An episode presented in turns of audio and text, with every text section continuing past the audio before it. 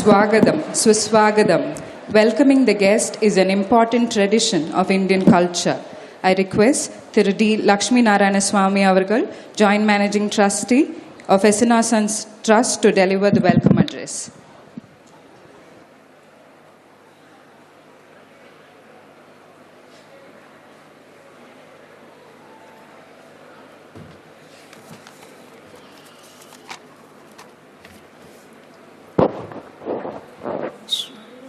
Respected uh, Mr. Amish Tripathi, Mr. Pramod Kumar, Swati Rohit, dear friends and dear students, a warm welcome to all of you today morning here, and I'm glad I'm here amidst you all this morning at this unique uh, function. If I can take this uh, liberty, I'll call you Amish as you would like it, uh, and I can portray it in your books. His books basically are all on religious topics. He believes that religiosity and liberalism go hand in hand in India.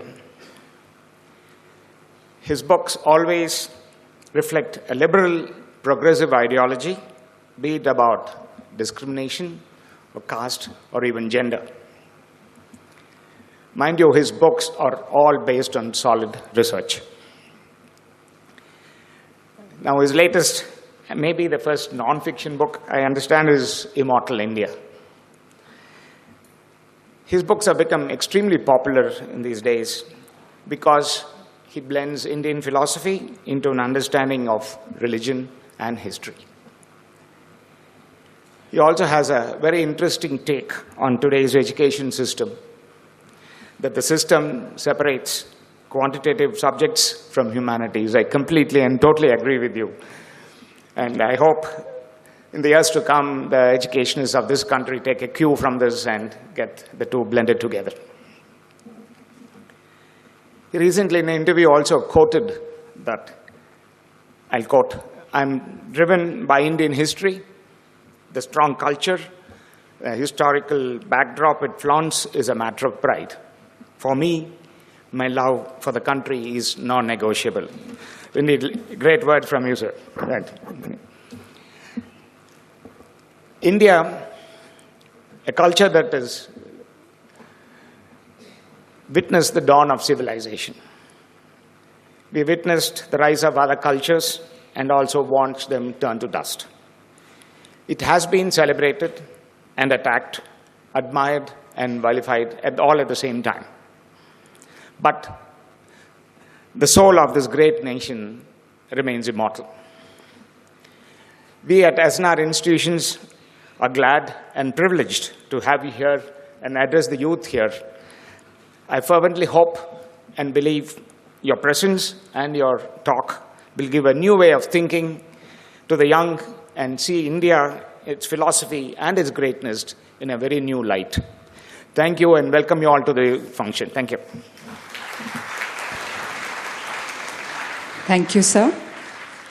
I now call upon Mrs. Swati Rohit, Chief Business Officer of SNR Sons Trust, to introduce the chief guest.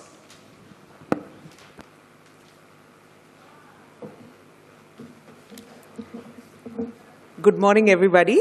Thank you so much for making it out here on a Tuesday, and uh, I'm, I'm very sure Amishji is going to make it worth a while completely. Uh, Amishji, thank you so much for making the time to address us today. Uh, there are several budding, young in age and young at heart writers here who are eagerly awaiting to hear from you. Amishji is a graduate of IIM Calcutta and worked for 14 years in the financial services industry before turning to full time writing. He lives in Mumbai with his wife uh, Preeti and son Neil. Amishji has authored six books The Immortals of Meluha, The Secret of the Nagas, The Oath of the Vayu Putras, the, um, which comprise the Shiva trilogy, and The Scion of Ikshvaku, Sita, Warrior of Mithila, Immortal India, Young Country, Timeless Civilization. He has sold 4 million copies in print. His books have been translated into 19 Indian and international languages.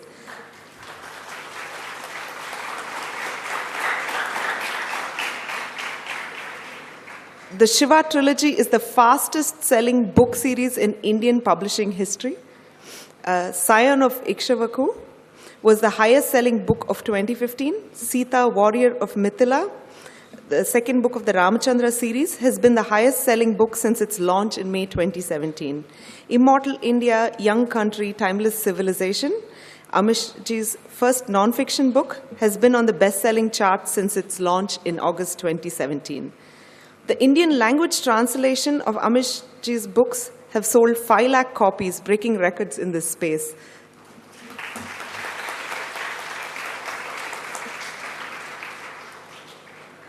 He's also the recipient of the Raymond Crossword Book Award, Dainik Bhaskar Literature Award, Society Young Achievers Award for Literature, Man of the Year by Radio City, Communicator of the Year by PR Council of India, and the Pride of India Literature Award.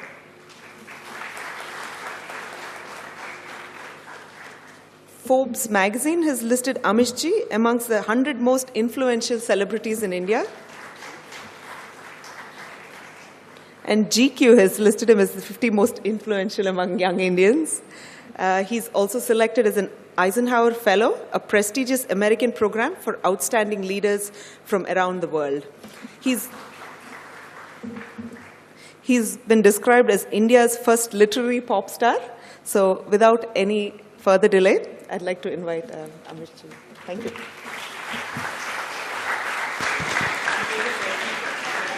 Uh, may I now request our Joint Managing Trustee, Thiru D. Lakshmi Narayana Swami Avagal, to adorn Amish ji with a shawl.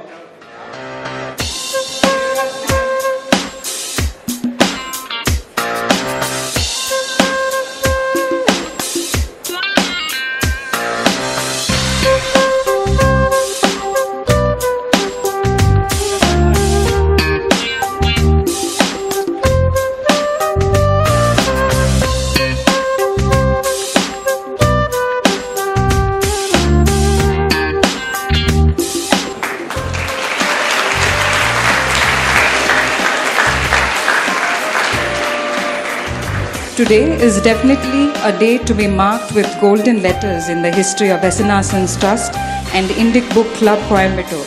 Hope we also remain in your memory and we take pleasure to present our, uh, a token of our love and I request Mrs. Swati Rohit, uh, Chief Business Officer of SNR Sons Trust, to present a memento to Amish Tripathi ji.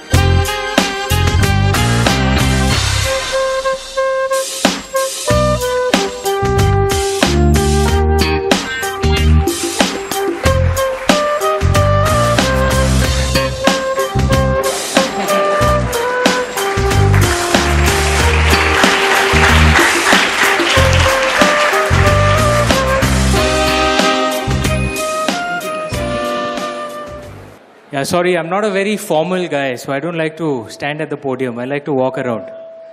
Uh, so if you don't mind, it'll be a little difficult for the camera person. Sorry.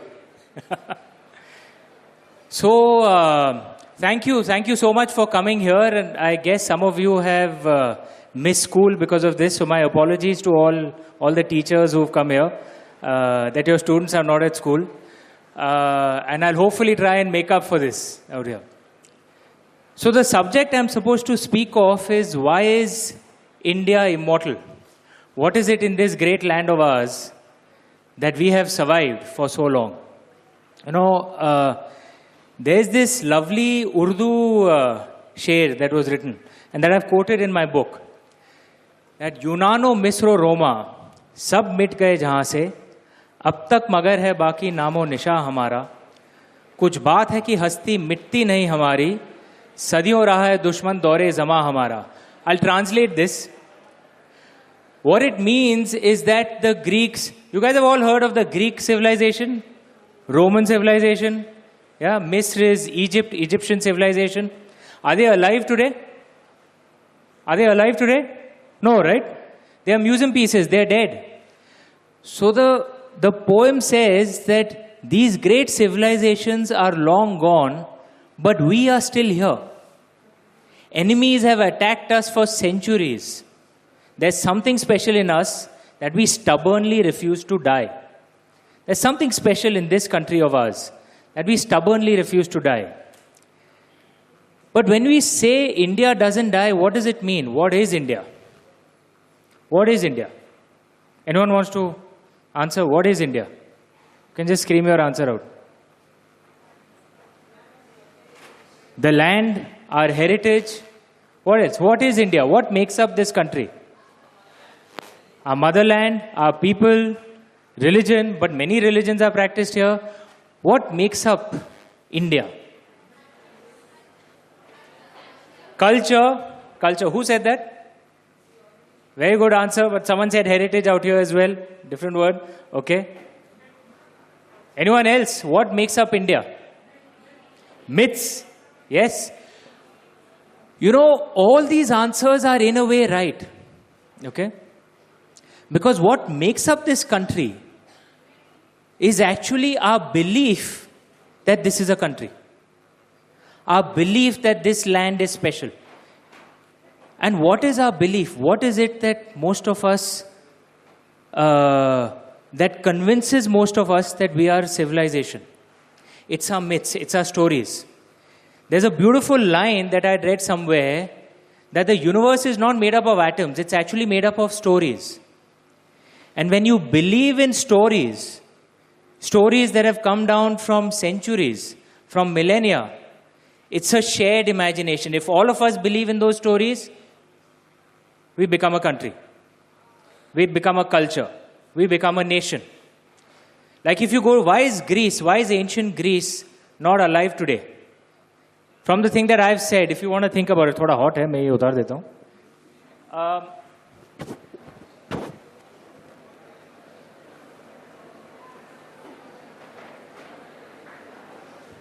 why is why is Greece not a civilization today?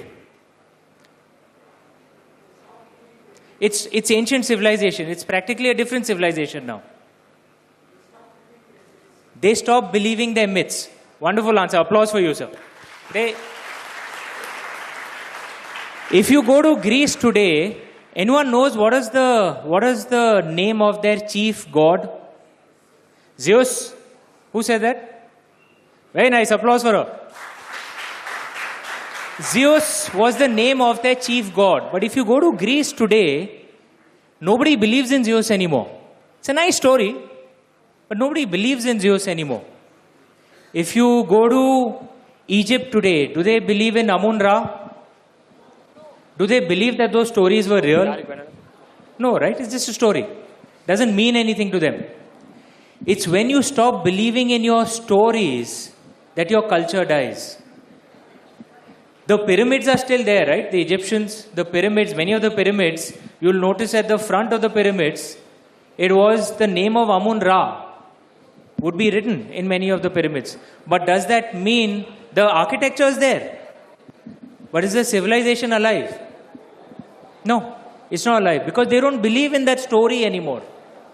But in India, if you go around India, regardless of the religion you practice, regardless of the language you speak, uh, regardless of the so called caste you're from, regardless of the state that you're from, if you ask people, do you believe in the story of Lord Ram? What will people say?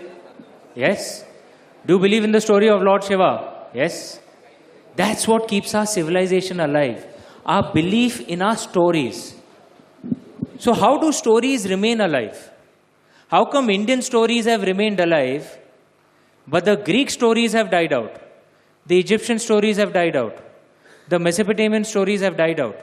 Central American stories have died out. Chinese stories have remained alive till today.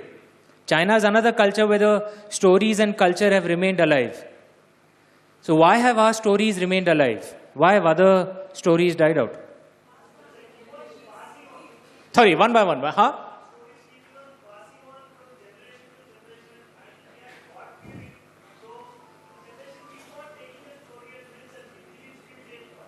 Okay, good point. So we are God fearing, so we kept we kept transmitting the stories. Were the Greeks any less God fearing? Were the Egyptians any less God fearing? Why did they stop? That's a question. They stopped believing. They stopped believing. He's raised a good point. They stopped believing. Why did they stop believing? Sorry?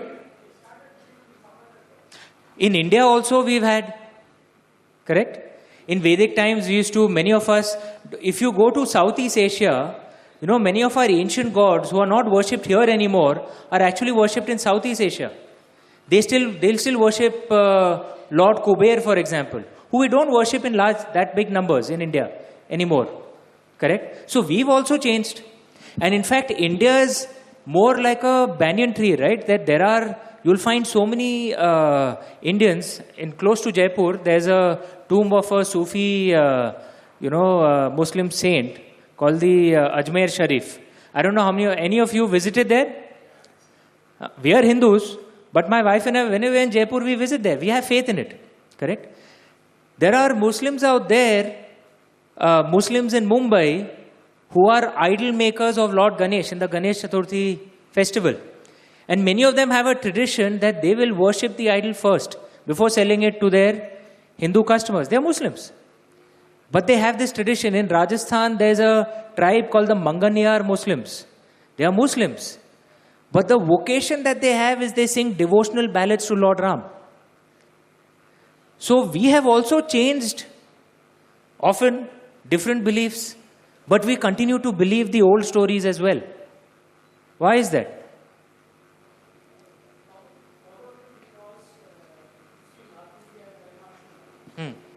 They participate as if it, they are uh, partaking in Krishna's birthday celebration. Correct? So ours is more participative rather than you know uh, uh, addressing a story. In fact, we take it as if it is our festival, uh, our life. You know. You are, sir, I think you are onto it. And this is a thought that I want to leave with you. Our core strength, why we have remained alive, is this that we, we keep the best of the old even when we add in something of the new. It's not that we have to destroy the old to add in something of the new. That's the beauty of our culture. So, uh, you can change your beliefs a little bit, but you'll still continue to follow the stories of old. It's not ki forget all the old stories, destroy them, and start afresh. We don't think that way. How are we able to do this? How come the Greeks and the Egyptians were not able to do this? That I'm starting a new story, but I don't have to forget the old stories. How are we able to do this? Uh, our society, Correct. Shruti, Shruti is that which you've heard. Texts like the Vedas, Upanishads, Smriti is that which you remember. So, correct. And which are all changeable. But one of the things that you realize in the Smritis and the Shrutis, and that really is at the heart of our way of life, is the marriage between liberalism and religiosity. What does that allow us to do? It allows us to adapt our stories when times change. And that to me is the real heart of our strength. Because times changed in Greece around the early first millennium AD, but the stories of their old gods did not change, did not adapt. Times changed in uh, Central America around mid uh, second millennium. Times changed because it happens as as Lord Krishna told us, change is the only constant. Change will keep happening. but their stories did not adapt. Let me give you an example of how our stories adapt. I know I'm in South India, I'm in Tamil Nadu, so I know what the answer will be, but I still want you to answer me. Who's elder, Lord Ganesh or Lord Karthik? Lord Ganesh? Everyone says Lord Ganesh. Anyone says Lord Karthik out here? Any North Indian out here? Lord Karthik? Huh? In North India, we believe Lord Karthik is elder. Okay. Is Lord Karthik a bachelor or is he married? Married? Everyone agrees? Of course, na? Valli ji and Sena ji. Correct? Anyone says he's not married? Anyone says he's a bachelor? In North India, we believe he's a bachelor. Okay. How did I discover this? I'm a North Indian. I'm from UP, but I studied in Tamil Nadu. Okay. I, I studied close to Coimbatore actually, Lawrence School, Ooty. And this was in the, yeah, applause for Ooty. in fact, in fact, I had learnt a bit of Tamil also in those days. I, I still remember a little bit. I remember the numbers. Nobody prompted me. Uh, Onna, renda, moona, nala, anja, ara, era, atta, umbada, pada. Correct? So, when I'd come out here, I heard this story. And I come from a very religious family. My grandfather was a Pandit in Banaras, and both my parents are also very religious. So, when, when I went back home, I said, Hey, but what is this? Out here, Lord Karthik has two wives. You told me he's a bachelor. I was in the fourth standard, okay, at that time. But you told me he's a bachelor. What is this?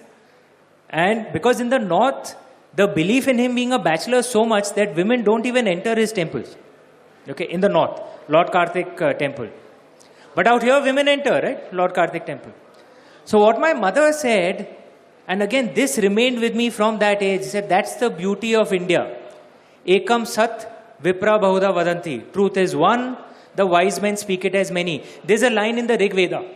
It comes, Rig Veda is our, excuse me, our oldest scripture is the Rig Veda, right? So there's a line in there, Ekam Sat Vipra Bahuda Vadanti. Truth is one, but the wise men speak it as many. Said then everyone has a right to their truth. You respect their truth, they will respect your truth. So you know what my mother does? When she's in the north, she doesn't enter a Lord Karthik temple. When she comes to Tamil Nadu, she enters the Lord Karthik temple. She prays out there. This is the Indian way. Comfort with multiple truths. What it allows us to do, we adapt our stories. We adapt our stories as times change. And therefore, we make them relevant once again. That's why our stories don't die. Times change, right? Today we are in a different time compared to what the time was 200 years ago. Correct? 200, 300 years ago, you know, because India had suffered a lot of violence, many of the stories that were coming out showed women in a slightly, you know, any society which suffers a lot of violence tends to become patriarchal. It's, you notice across the world, it tends to become that way. So many of the stories that came out in those times started showing uh, a, a more patriarchal uh, society. You know, women slightly at a slightly inferior status compared to men. But if you see our ancient stories, our ancient versions of the same stories, men and women were equal. Our oldest scriptures, the Rig Veda, right? Yeah? There are hymns in the Rig Veda that have been written by Rishikas, by women rishis. Okay, so we had the equivalent of women prophets and women messiahs in ancient India. Yeah, all the women and the men should applaud for this. This was because in those days men and women were equal. For a few centuries, we suffered a lot of violence, so society became patriarchal. But now, we've had peace for 70, 80 years. We should come up with equal stories once again. Correct? And the beauty of the Indian way is you can adapt the story a little bit, it's okay, people will accept it. Because in our way, multiple truths, we are comfortable with it. And this to me is the secret of why we have survived. That we are comfortable with multiple truths. We can adapt to changing times. If you're so rigid that you can't adapt at all, like a tree, when a, when a hurricane comes, a tree which doesn't bend a little bit, what will happen to that tree? What will happen? Massive hurricane comes, but the tree is very rigid. What will happen? It'll break, it'll fall down. Correct? But you also have, I don't know if you have in Tamil Nadu, in the north, you have this very tall grass, kusha grass, which goes up like five, six feet. But it's grass, so it's not. Does it have any strength at all? It's so flexible that it has no strength, it has no existence only. So, if you're so rigid that you can't adapt to changing times, you will break. If you're so flexible that actually you have no culture of your own, then you don't exist. You have to find that ideal balance where you're strong enough to have a culture of your own, but flexible enough to change when times change. And to me, this is the secret of our longevity. The fact that we are able to adapt, but still keep the heart, still keep the soul of our ancient culture. This is the reason we've survived. That's a thought I want to leave with all of you. That's the secret of why India is immortal. And I leave you with a thought because we are comfortable with multiple truths, because we are able to adapt, we are able to find commonalities with each other. And this is the last thought I want to leave with you. I was in Kerala recently in Thrissur. I'd gone for a program out there, and there's a wonderful temple out there called Vadakunnathan Temple. Anyone has visited that temple, Vadakunnathan? It's close by. I'm sure many of you have gone. Beautiful temple. Sorry? Yeah, yeah, and it's, it's, a, it's a very ancient temple, perhaps 1500, 2000 years old. And it's a lovely temple. There's a Lord Shiva temple on one side, Lord Vishnu on the other side, and a Harihar temple in the middle. It's so beautiful. So I'd gone out there, and uh, you know, my books have come out in Malayalam as well. So uh, I'd gone anonymously, I'd not really, so I'd just gone to pray out there with a Mathrubhumi person who'd gone. And there happened to be someone out there who'd read my Malayalam book, uh, who recognized me and wanted to come and speak to me. Now, he was speaking only Malayalam. I was speaking only English and Hindi. Okay. We couldn't really communicate with each other. In a few broken words, you know, we managed to communicate. Technically, you'd think we'd have nothing in common, right? And then the Aarti of Lord Shiva started. And it's, it was, it's such a beautiful Aarti out there. I got very emotional. So did he. And we were standing next to each other. We were crying through that Aarti, and we were one people. And to me, that again shows the beauty of India. The languages can be different. Because we believe in a common ancient culture, it makes us strong. It makes our country survive. It makes our country immortal. That's a thought I want to leave with you.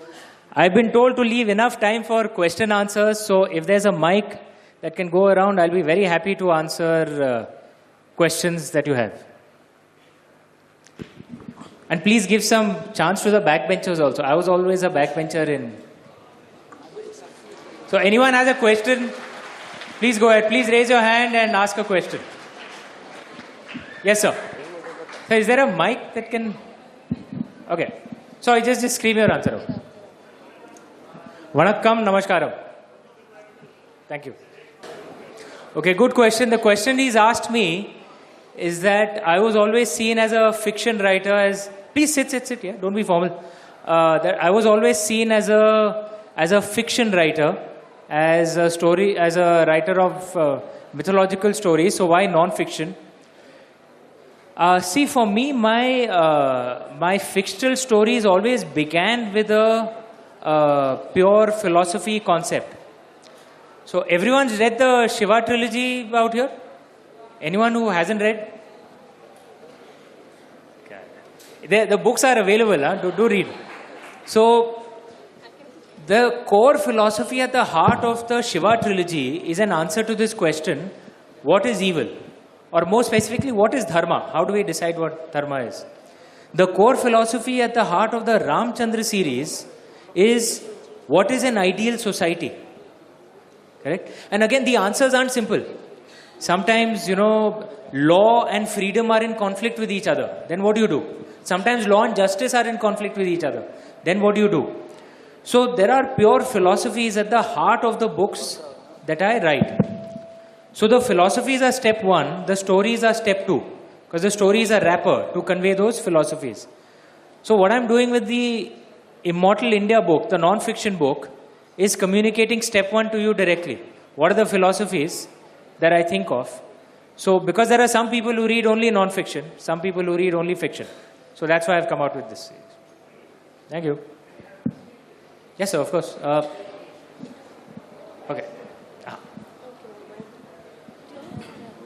There are two questions. First question is about uh, Somras you mentioned in the Immortals of Meluha. Was it fiction or there was a real Somras?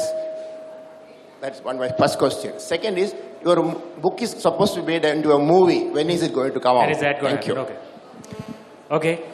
Uh, the first question is on uh, Somras. Somras, as you uh, know in the book, is an anti-aging uh, anti-aging drink. um, did that exist in ancient India? The honest answer is I don't know. Um, but one of the problems with our education system is we don't research enough of our own ancient uh, achievements. So, so therefore, we know very little of our own ancient uh, past. So, uh, you know, I'm sure there are many people who want to be doctors out here. But if you go to study medicine, you're, in India at least, you're not taught of Shushruta or Charak. You're taught straight of Hippocrates, Greek medicine men, etc. It's the same with mathematics. I graduated in mathematics. We don't learn of Bodhayana ji or Bhaskaracharya ji. We learn of uh, Pythagoras or Euclid.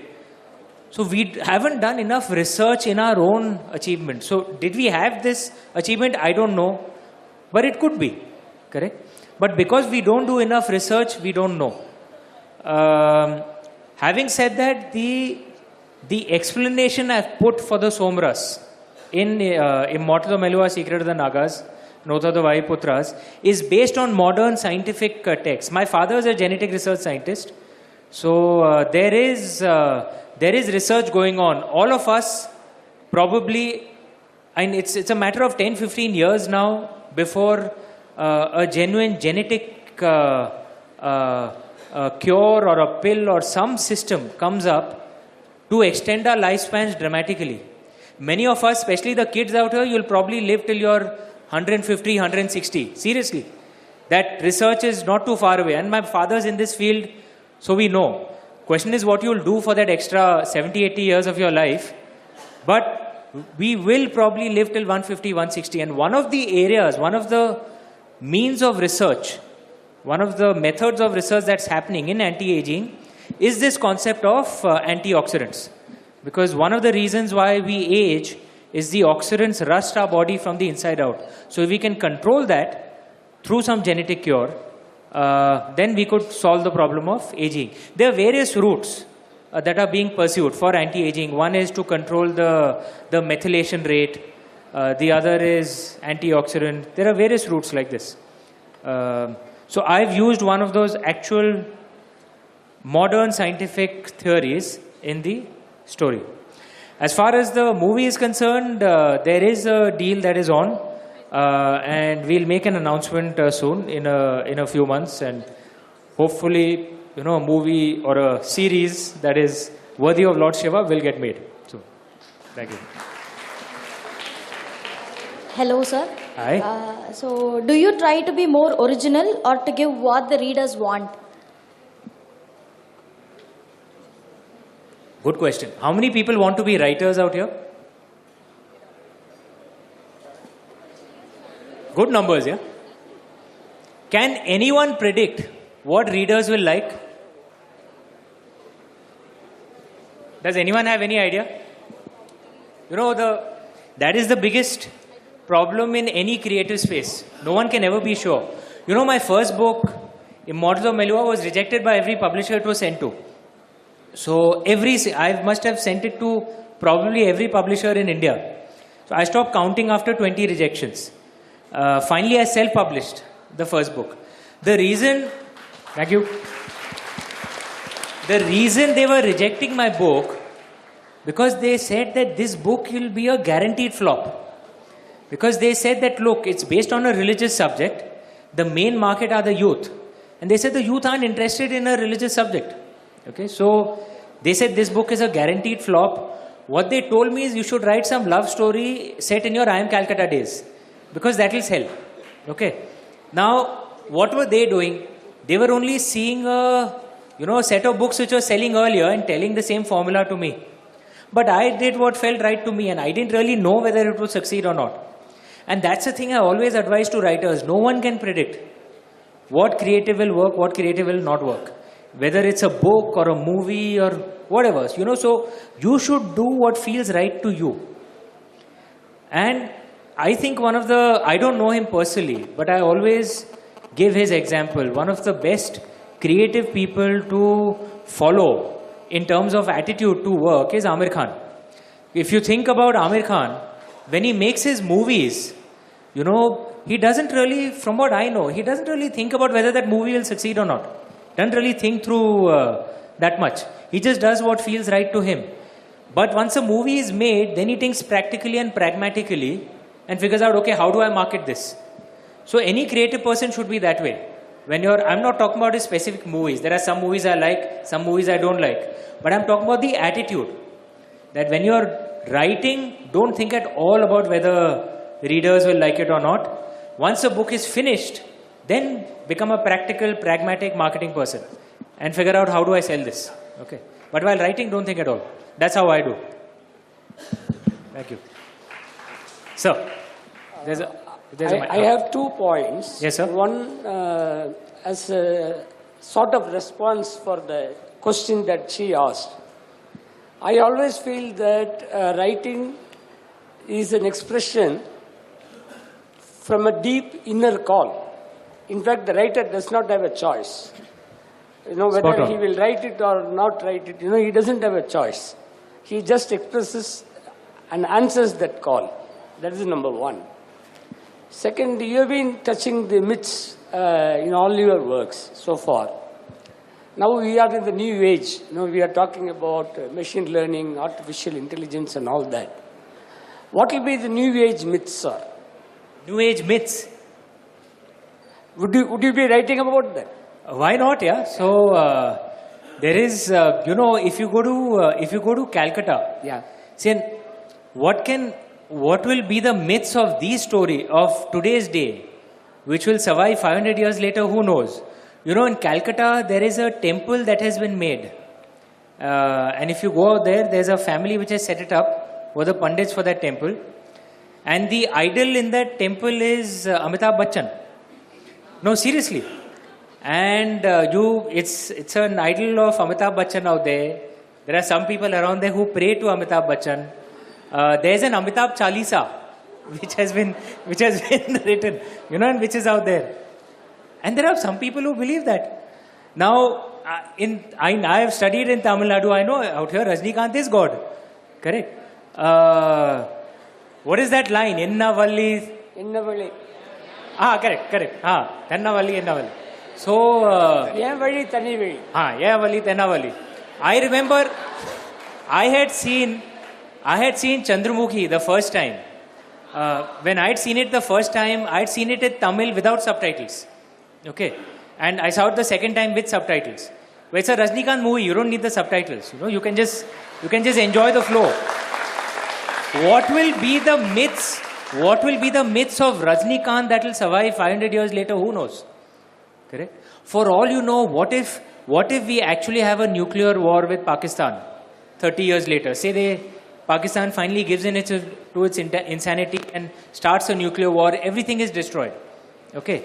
And civilization will start once again. And a thousand years later, say there's a myth of this thin, wiry little man who was a magician, who was, you know, who was divine in some way, used to wear small round glasses, used to walk with a lathi, didn't look very strong and powerful, but one day he went to the beach, picked up some salt, threw it in the air, and destroyed the most powerful empire of the time in those days. And they call this god Gandhi. Now, is it based on some actual truth? Yes, but things get adapted and it becomes a myth 500, 600 years later. The only way we'll know for sure is if we are there 500 years later. But myths always get generated. And it's societies which generate myths, in my mind, are actually tend to be more liberal and tend to be more alive. Because they are able to, to get into philosophies and thoughts. Yeah. No, the, the reason I asked this question, there is a tendency now towards, you know, becoming a nuclear uh, families. And uh, we are all, you know, uh, alienated in certain sense. Okay, even though we talk about world as a global village and all that. Today, I don't have a grandmother to tell me stories, or my uh, grandson will not have a, a physical grandma telling stories uh, to him or to her. Okay. So one of the reasons we survived was through our word of mouth, uh, you know, joint families. So if I become alienated, okay, where do I go for myths? It's a very good question. For most of us, our stories used to come from our parents and grandparents, right? That's how we heard most of our stories, right? And it's not there in the younger generation because most people live only with their parents. Very good point. But society tends to adapt because now there is there are books, there are television, there are movies. All of these will carry our myths forward. Uh, society will always adapt. There are my books. You can read my books. Correct? Society will always adapt to keep our myths alive. The only the thing that matters is not so much the medium. Thing that matters is the power and the beauty of the stories themselves. As long as we keep the power and the beauty of the stories alive, different mediums will keep emerging. If not your grandmother, then maybe a book. If not that, maybe a TV series. You know, like, uh, uh, for example, okay, let me ask this. How many, how many people have heard of the story of Baji Rao? Baji Rao Mastani? So many people have heard. Was it there in your history books at all? No, right?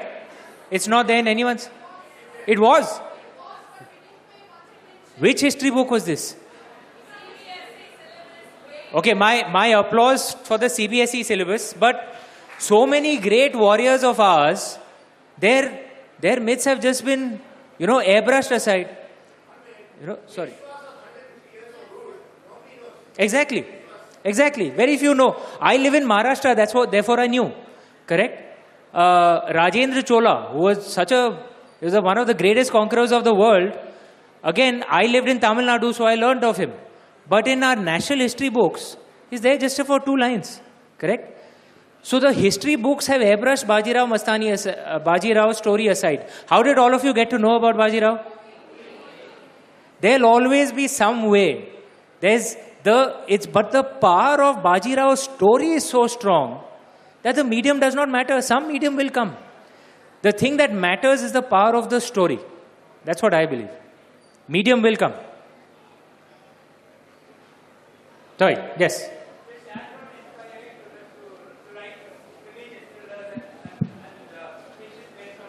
Okay, his question is Did Dan Brown uh, inspire me to write uh, stories based on religion?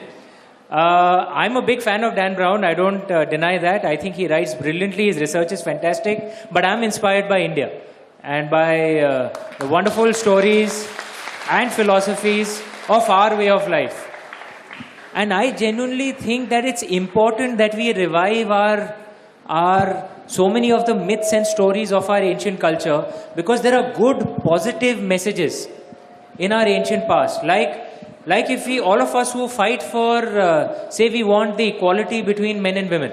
Okay. They shouldn't, we shouldn't go to the Western extreme where men are being demonized. Not all men are monsters. Many of us are decent, decent people. But all of us who fight for the equality of men and women, you know, there are two ways to fight that approach. Either we can quote some American or British uh, people and then get accused of westernization, or we can, we can quote our own ancient stories and have a positive impact with that. That we can tell people that by fighting for women's rights, you're not being westernized, in fact, you're being truly Indian. And so many other examples like this. We can quote our own stories to have a positive social impact. That's what inspires me. Thank you. Yes. Hello, sir. Hello, sir.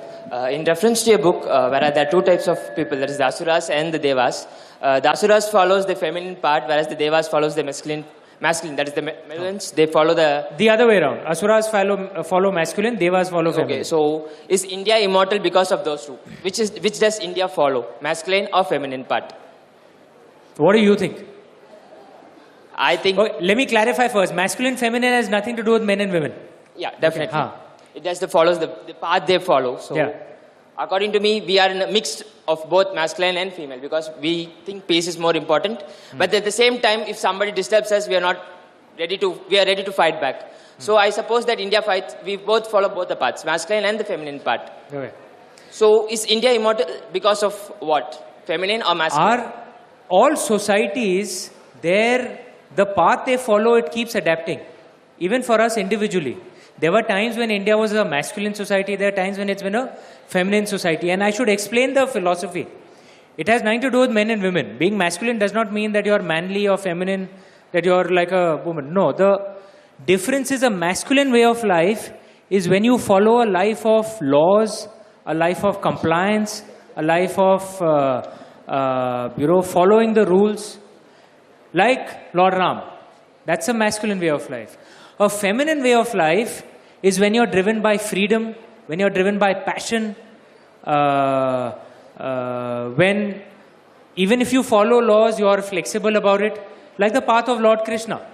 That's a feminine way of life. Okay?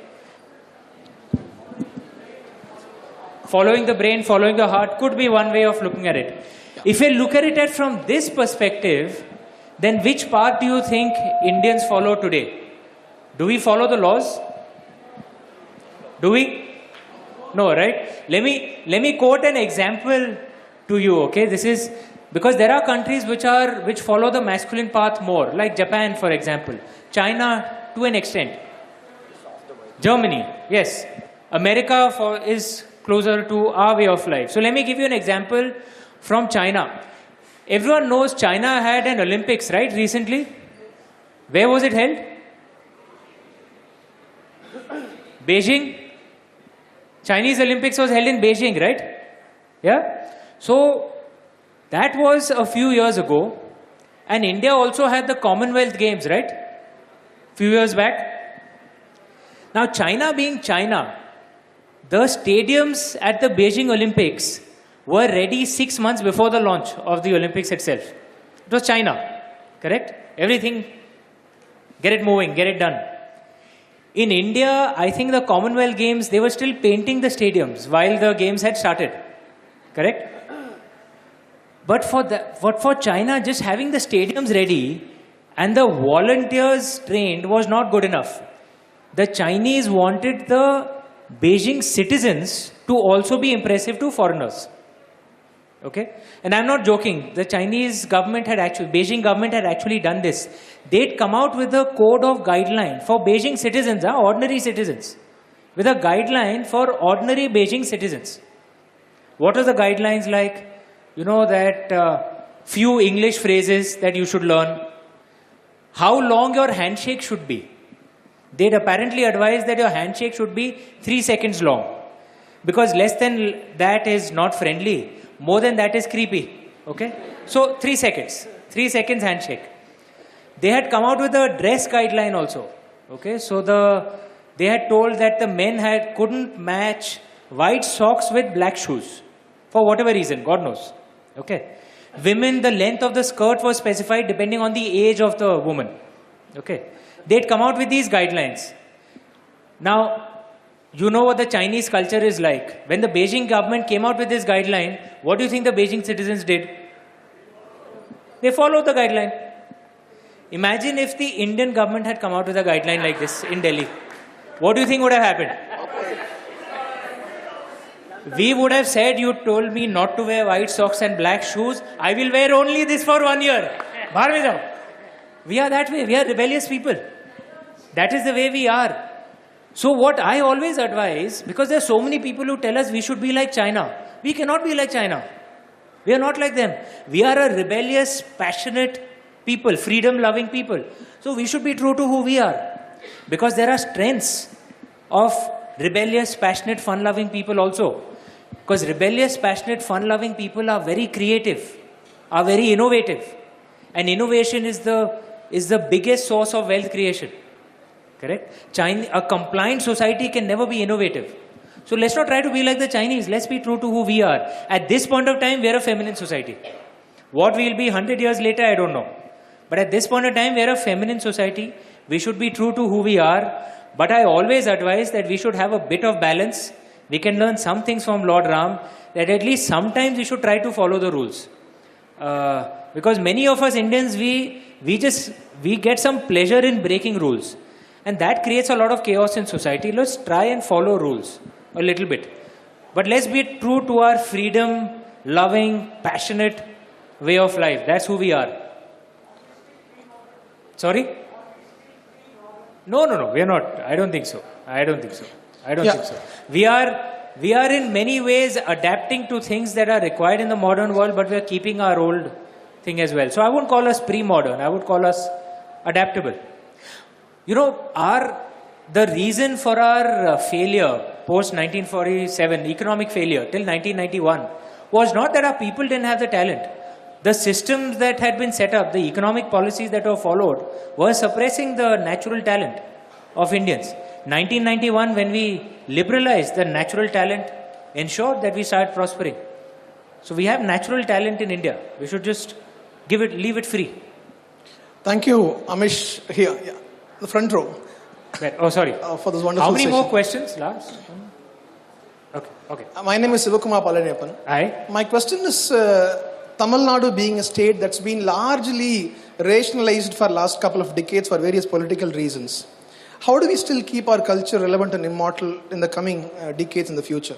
Especially young minds like uh, these students who've been uh, trained to think, ask a lot of rational questions which might really uh, argue against our mythological beliefs and our culture.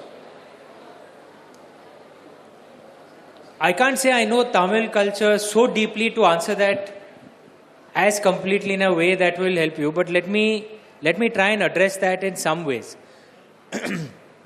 One of the things that I have learned uh, is because we are essentially a freedom loving, rebellious society, we must have respect for the local culture and the national culture. That's the only way that our society will find cohesion and strength. So, uh, and that is something that's important. That's something that I believe in. That there must be, you know, uh, and a repository of the local culture is often the local language. Correct? So, uh, uh, all of us respect our mothers, you know, and um, your mother language is like your mother, your mother tongue. But we must respect the mothers of others as well. Correct? So, that for me is an important balance that must be struck. But in terms of rationalism and atheism, I want to put that point across that there's nothing wrong with atheism. And in fact, it is a part of the Indian way of life. There were nine major schools of uh, Indian philosophy uh, in ancient India. Three of them were actually atheists. They didn't believe in a creator God. The Charvaks didn't believe in a creator God. The Bodh and Jain school of philosophy also don't believe in the creator God.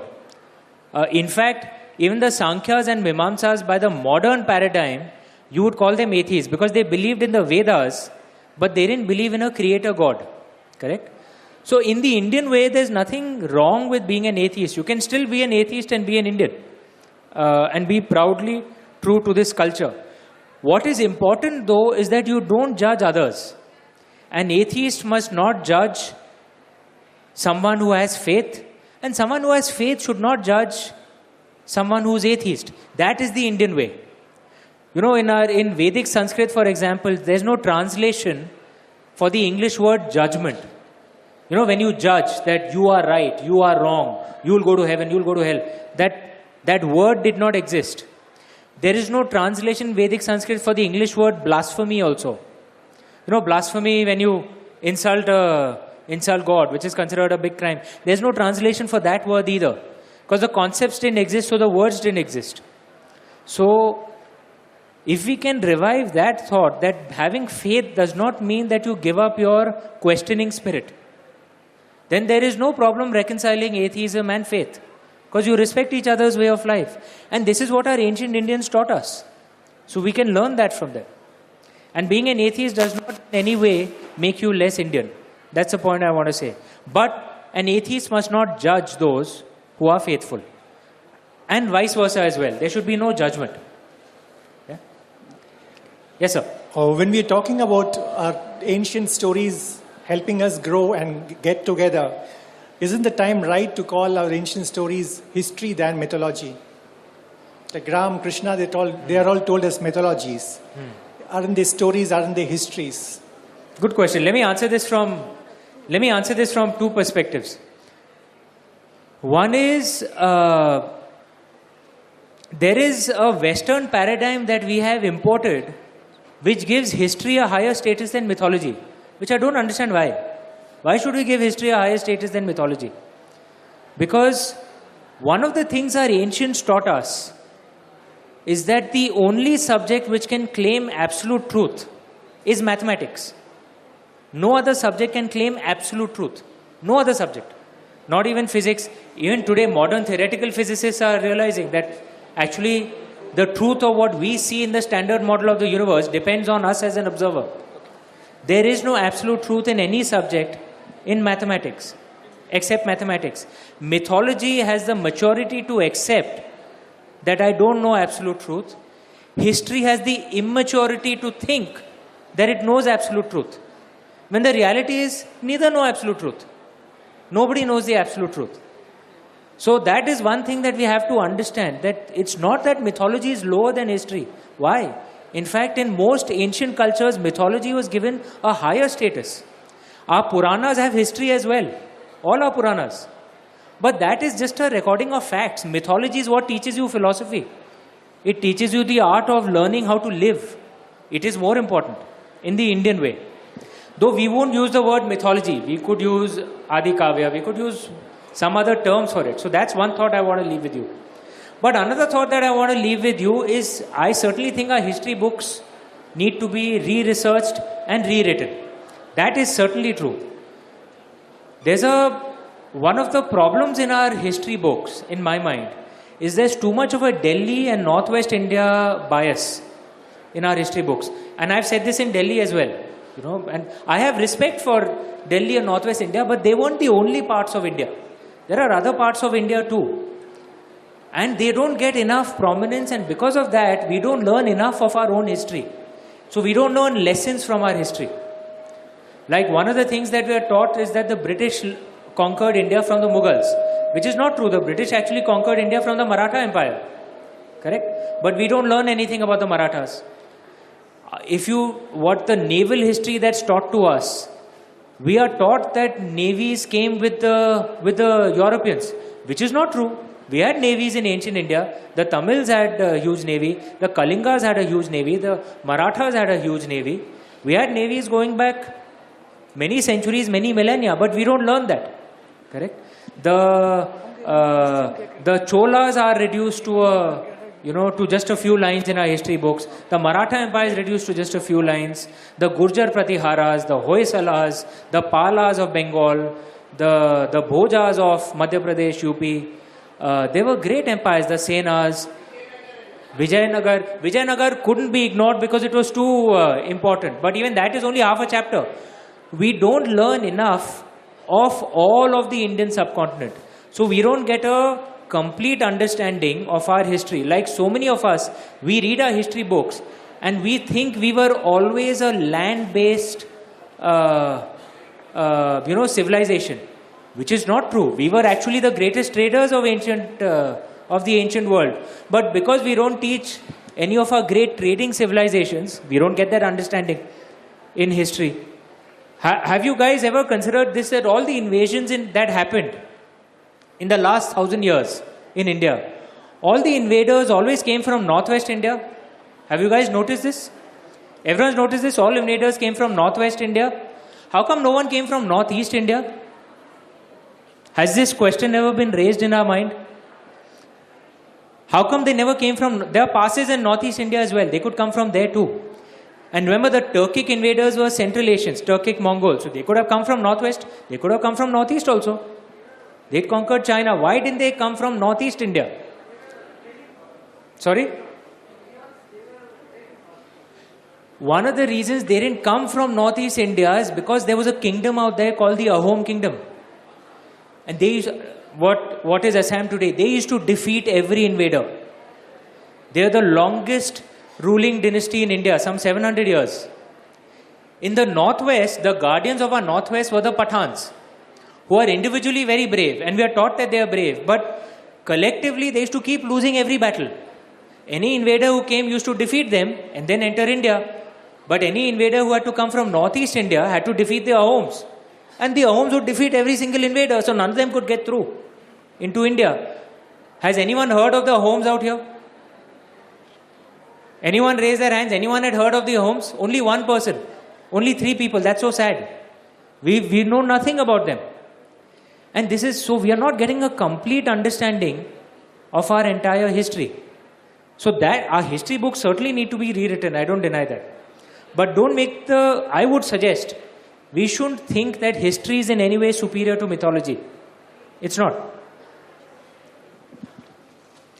Yes, sir.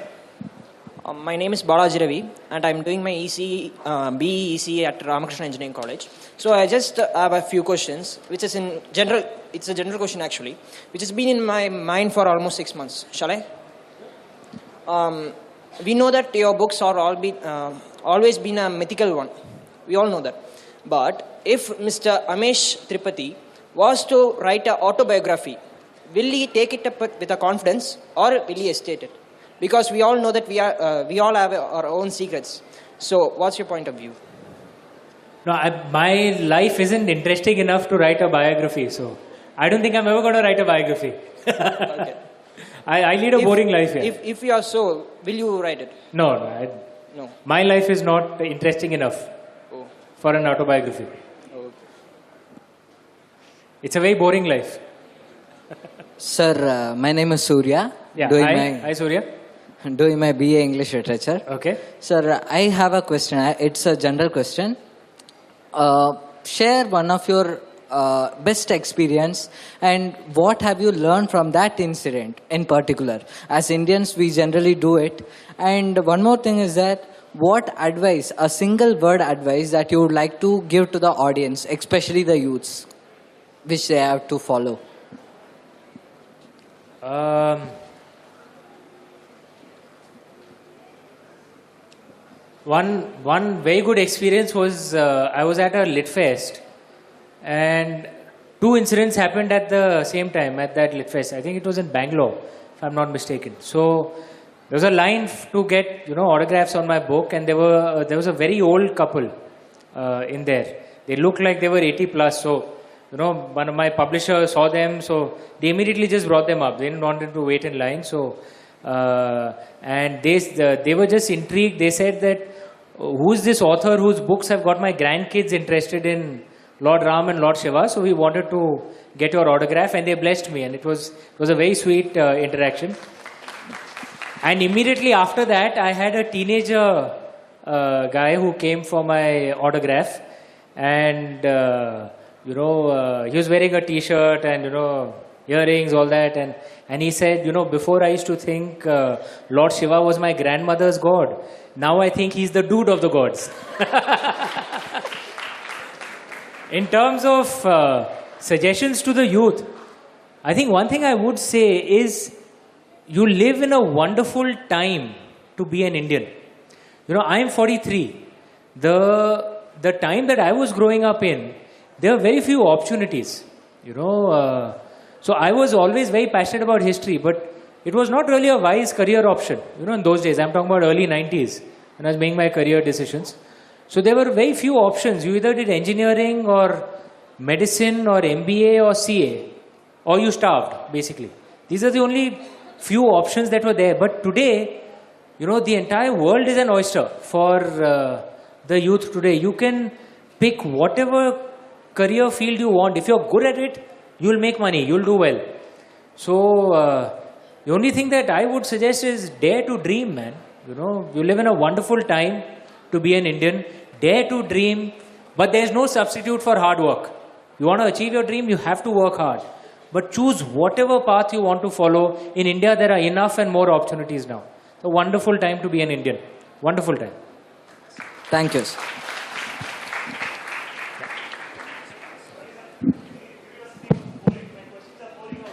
He's asking me on my next book, uh, which is going to be based on uh, Ravan, and that's his uh, question.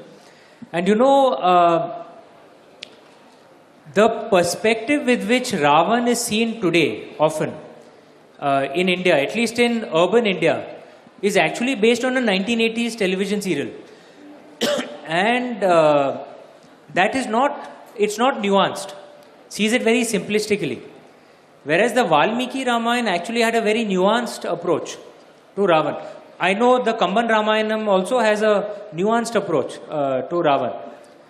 And uh, uh, in fact, there are there are temples in North India dedicated to, to Ravan. In Kanpur, for example, one of the oldest Ravan temple is actually in uh, Kanpur.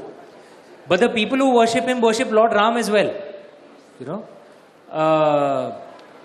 So there is a perhaps a need for a nuanced take on him. And one of the things that we can learn from Ravan is that he was, of course, very talented. He was a brilliant intellectual, a brilliant warrior. He had the blessings of Lord Shiva, but his problem was his ego. He had no control over his ego. And one of the things that we can learn from Ravan is no matter how talented you are, if you can't control your ego, you will suffer. That's one of the things we can learn from Ravan. Learn to control your ego. Uh, so uh, it's about like your thought process before writing your book because all uh, you describe the ancient city very well like from the formations the war formations to the architecture of the city uh, what was your thought process before writing this book or what inspired you what was your reference before like you started to design the entire city You know what? What I do is uh, I I read a lot, and I travel a great deal. And my thing is, whenever I'm traveling, I try and learn as much as I can, and I read a lot. Excuse me. So my rough rule of ratio is for every page that I read uh, that I write, I read at least hundred pages. So uh, so all that knowledge goes somewhere in the back of the mind. But how it emerges into a story is up to Lord Shiva. So that I don't control. But my task is to learn as much as I can. Uh, so it's like if you want to cook a, you know, you want to cook a dish. You want to cook uh, appam and stew, for example. You need the ingredients for it, na? You need coconut milk, you need various things. Unless you have the ingredients, how can you put the meal together? But just having the ingredients doesn't mean that you can cook the meal well. So, uh, so learning is buying the ingredients in a way. How it comes together in the story is up to Lord Shiva. That he does. Thank you. Sir. Thank you. Hello, sir. Ah, hi. So, um, I have two questions. The first one is How do you uh, balance your writing life with your marketing and promotion life?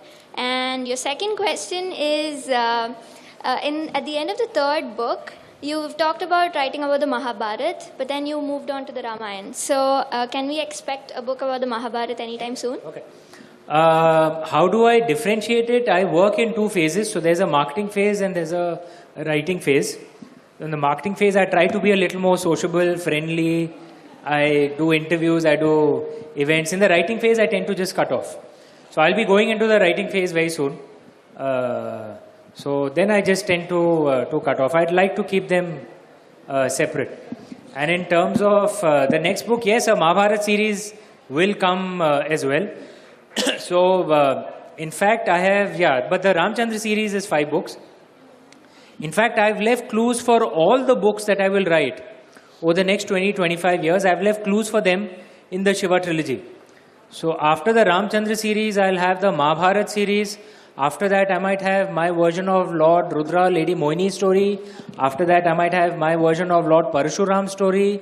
After that, I might have my Lord, uh, my version of Lord Manu story, uh, which, by the way, is based in the land of uh, Tamil Sangam, uh, Sangam Tamil. Sorry, the ancient ancient civilization, uh, more than twelve thousand years. So, and I've left clues for all these stories in the Shiva trilogy.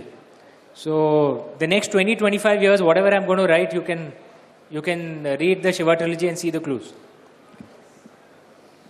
Hello, sir. I'm Kripa, and I'm a Can very- we, uh, sorry, sorry, just one request. Can we end it with this and the next question?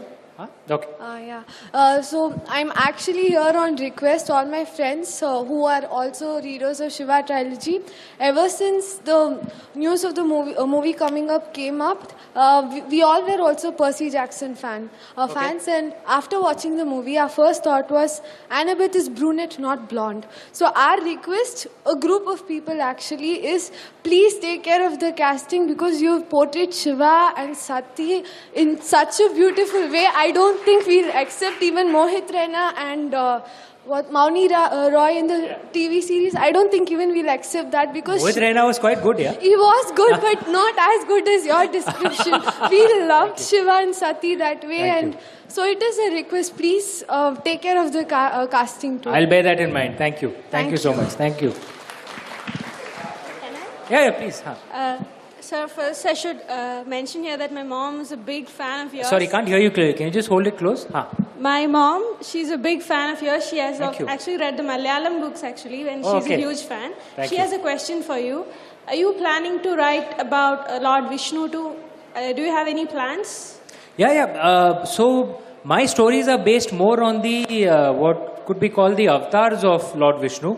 So there is, of course, Lord Ram uh, now, and I will be writing a story on Lord Parshuram uh, as well, uh, which actually has a lot to do with Kerala. So even the Ramchandra series, which is why you will notice that uh, the Malayaputras, the tribe left behind by Lord Parshuram, Yes. are actually based in Kerala, in Agastya So, uh, Sir, uh, so I will write. Uh, I'll write that and one too. more question, sir. How do you uh, beautifully combine technology and religion myth both together in uh, Nagas actually? The nuclear technologies and all that and Somras. How do you do that, sir? I, uh, I don't know. I, I, I just read a lot, but how it combines together is up to Lord Shiva. I'll be honest, I, I, I still don't know how the stories flow. Uh, I just open the laptop and there's this uh, parallel universe that opens up, honestly. And uh, before Immortals of Meluha, I'd written absolutely no fiction ever in my life, absolutely nothing. No short story in school, nothing. So uh, I genuinely believe my stories are the blessings of Lord Shiva, and I'm just a channel, you know, a lucky recipient of his blessings. So he's the one who combines it. The credit should go to him. Thank you, sir. Thank you. Thank you. Thank you. Thank you so much.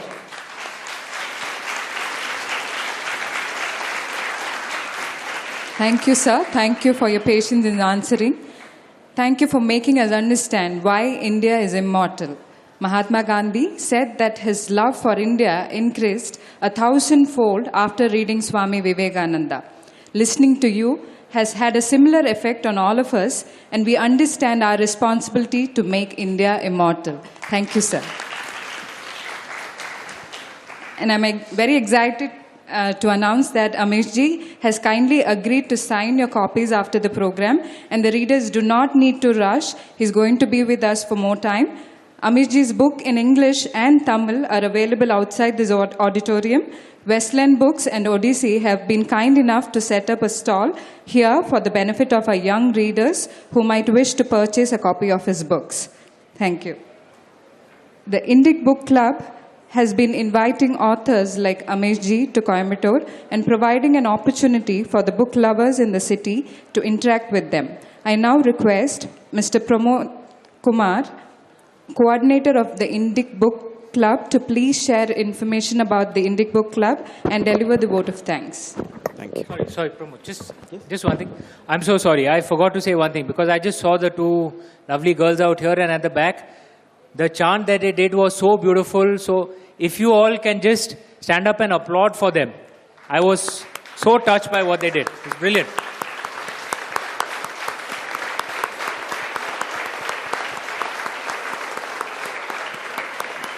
Thank you.